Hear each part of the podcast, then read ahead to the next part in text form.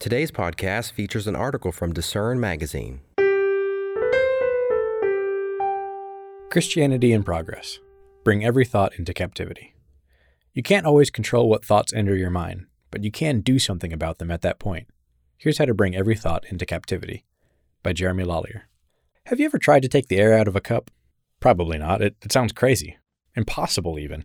You can't scoop the air out. You can't turn the cup upside down and dump it out. It's, it's air. It's going to stay in that cup no matter how much you shake things up or flip them around. But there's a trick.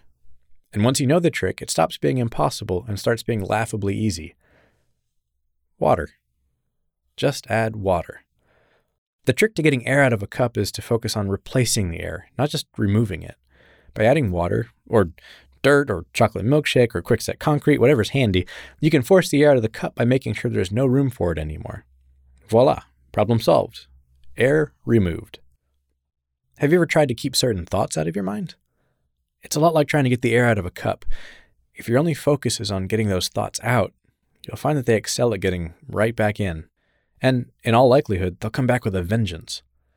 When we tell ourselves to stop thinking a particular thought, most of us find it difficult to do anything but think that thought.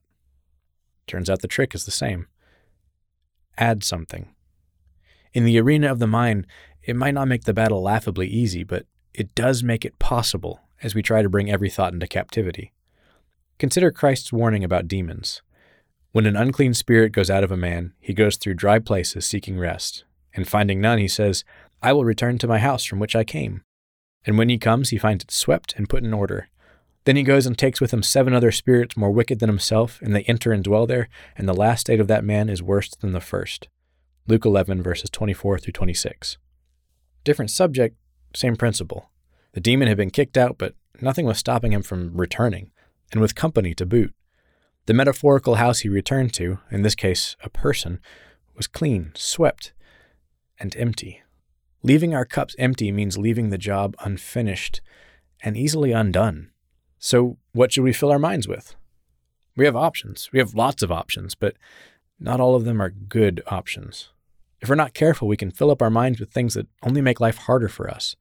We can start dwelling on even worse thoughts that become even more difficult to get rid of. So we have to be careful with what we add to our minds. But we're not left to figure it out through trial and error.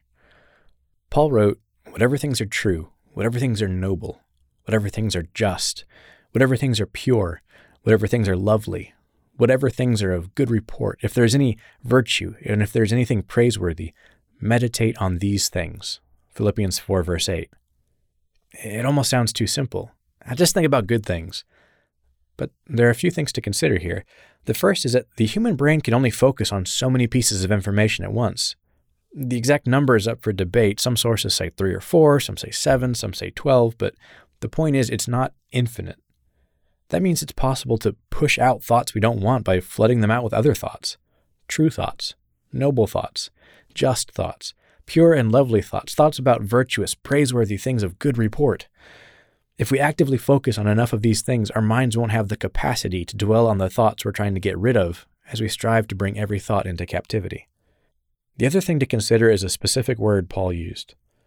Meditate. Not think about, not casually entertain. Meditate. Think deeply, focus intently. Don't stop at surface level thoughts like, God is good. That's too broad to push out an unwelcome thought, so dig deeper. Why is God good? What does good even mean? What's the standard for goodness? How does God embody that standard? What are some ways you've seen God's goodness in your own life? How are you trying to share that goodness with others? What would happen if fill in the blank? Whatever your topic, go deep. Be specific. The more granular you can be, the more facets you meditate on, the less room you leave in your cup. But why should we bother putting out bad thoughts in the first place? Why go through all this effort just to avoid thinking about certain things? Because your mind is your command center. What you let into your mind, the thoughts that you give a home there, will shape who you are. And so Paul wrote, The weapons of our warfare are not carnal, but mighty in God for pulling down strongholds, casting down arguments and every high thing that exalts itself against the knowledge of God, bringing every thought into captivity to the obedience of Christ, and being ready to punish all disobedience when your obedience is fulfilled. 2 Corinthians 10 4 through 6. We are at war against Satan, who would love nothing more than to derail God's plan for us. One of the ways he tries to do that is by offering us unhealthy things to think about, to obsess over, that drive a wedge between us and our Creator. This is a war. Forgetting that can be fatal.